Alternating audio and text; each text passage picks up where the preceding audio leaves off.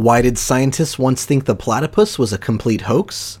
I'm Colton from Ripley's.com, and this is your Weird Minute. Pretty much everyone knows platypuses are weird.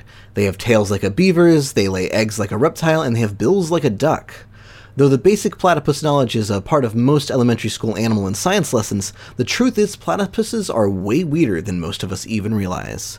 So weird, in fact, that the first Western scientist who inspected them believed them to be a hoax. Zoologist George Shaw was the first Westerner to describe a platypus, the pelt and bill of which he was sent in 1799 from Australia. Shaw tried to understand the platypus, but, like many of those who study the strange mammal after him, couldn't shake the feeling that he was being duped. Shaw believed it was very possible a person might have taken an actual duck's bill and the pelt from an otter or a mole and sent them to England to mess with him.